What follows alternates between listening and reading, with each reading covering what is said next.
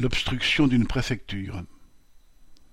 Lutte ouvrière proteste contre l'attitude de la préfecture de l'Hérault, suite à laquelle les électeurs des neuf circonscriptions du département risquent de ne pas trouver dans leur bureau de vote les bulletins de ces candidats. En effet, à la suite de la panne d'un camion, leur livraison a subi un retard et la préfecture en a tiré prétexte pour refuser de les réceptionner.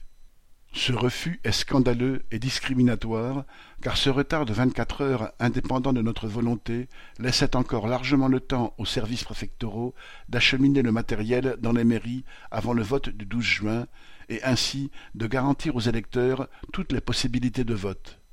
Ce type d'incident est d'ailleurs fréquent pour tous les candidats, et bien des services préfectoraux savent en tenir compte. Au lieu de cela, ceux de l'Hérault ont maintenu leur choix, obligeant ainsi les candidats de lutte ouvrière à assurer eux-mêmes l'acheminement de leurs bulletins de vote vers les 342 communes du département. Ils feront tout leur possible pour les faire parvenir à temps dans les mairies et appellent leur soutien à les y aider. Lutte ouvrière proteste contre des décisions administratives qui voudraient censurer d'avance le vote des électeurs à un moment où les travailleurs et les couches populaires sont particulièrement victimes de l'évolution politique et sociale. Ces décisions n'impressionneront pas ceux qui nous soutiennent et en aucun cas elles ne nous feront taire. Communiqué de lutte ouvrière.